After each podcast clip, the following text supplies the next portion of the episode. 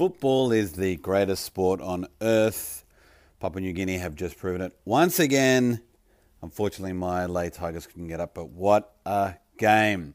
Let's hear all about it. Tick, tick, tick, tick, bow, chicka bow, chicka bow, chicka bow, chicka bow, chicka bow, chicka bow, banana, Hi, Kangaroo Chasers. Matt Church from the SP PNG Hunters, bringing you all things PNG Rugby League. The Digicel Cup Grand Final happened over the weekend, and I'm just going to fly straight into the wrap of that. The game started with a lot of intent, um, really tough defence, both teams muscling up, much to the delight of a, of a huge crowd at Sir John Guise Stadium in Port Moresby. Um, Tigers were the first to get on the score with a um, Charlie Simon Grubber into the corner for Joe Josh to score a tr- Joe Joshua to score a try. Um, Wigmen hit back um, through a, a, short short ball from Solomon Pakari, who hit Kitron Laka to score. Um, Solomon added the extras for a 6 4 lead. Um, late hit by Tigers Edwin Ipape allowed the Wigmen to have a penalty conversion. Unfortunately, Solomon Pakari missed, and then we headed into the half time um, 6 4 in favour of the Wigmen over the Tigers. Second half started pretty ferociously for the Tigers. Um, saw him attacking the Wigmen try line for a long period. Wigman were successful in turning them away, and I guess the frustration built for the Tigers, and they conceded back to back penalties, which allowed the Wigmen field position.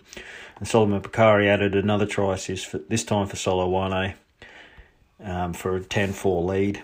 The Tigers then up the ante, lifting really lifting their tempo and their intent, and their efforts paid off, paid off with a bullet like pass from Mark Tony, hitting informed centre Jadisi Beret to score, with Charlie Simon adding the extras for a 10 all scoreline.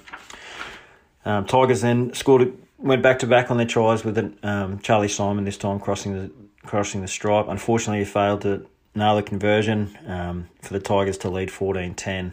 Now the game hung in the balance for the rest of the match until the 78th minute when Samuel Yeget from the Wigmen bookended a man of the match performance with a try close to the post to, to level the game at 14 all. And so with uh, time ticking out, Solomon Pakari added the extras for the winning goal for the Wigmen to run out premiers for the 2020. In the week leading up to the grand final, they held the awards evening for the Digicel Cup competition, uh, where they announced the team of the year. Um, number one and fullback Joe Joshua from the Lae Tigers, winger Solomon Solo Wane from the Hela Wigmen, centre Benji Cott from the Kimbe Cutters, five eight of the year Mark Tony from the Lae Tigers, Halfback, Watson Boas from the Rabaul Gurias. Front row, Samuel Yeget from the Hela Wigmen. Hooker, Watoivo Pereira Jr. from the Rabaul Gurias. Second row of the year, Junior Rop from the Lae Tigers. And lock of the year, Ila Alu from the Rabaul Gurias.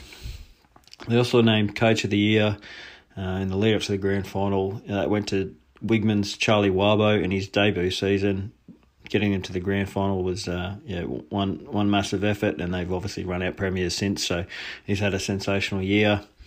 Um, they also chose club of the year, and that went to Kimbe Cutters.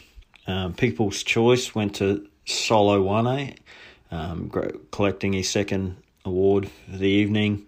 Rookie of the year went to, to Jala Rimbu um, from the Hela Wigmen.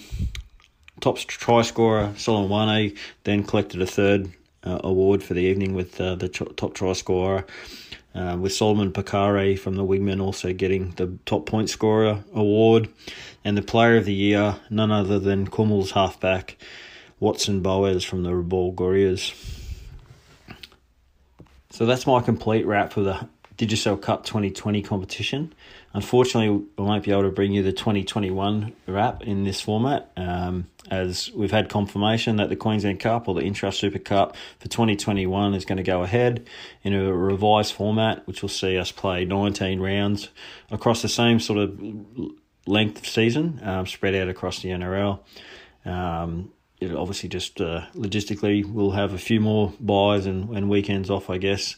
Um, that was obviously with the reduction of funding and, and sponsorship and money that's around in the game, um, they've, they've obviously chosen to uh, reduce that, and, and some of the junior programs underneath that have been changed as well. Um, but we commend the Queensland Rugby League in, in pushing that and getting that going forward. Um, for us as the hunters, we'll obviously have some issues with, with travel restrictions and all that type of stuff, but we're certainly working on that and to guarantee our comp- our participation in 2021, which is vitally important, being a World Cup year as well. Um, so we look forward to.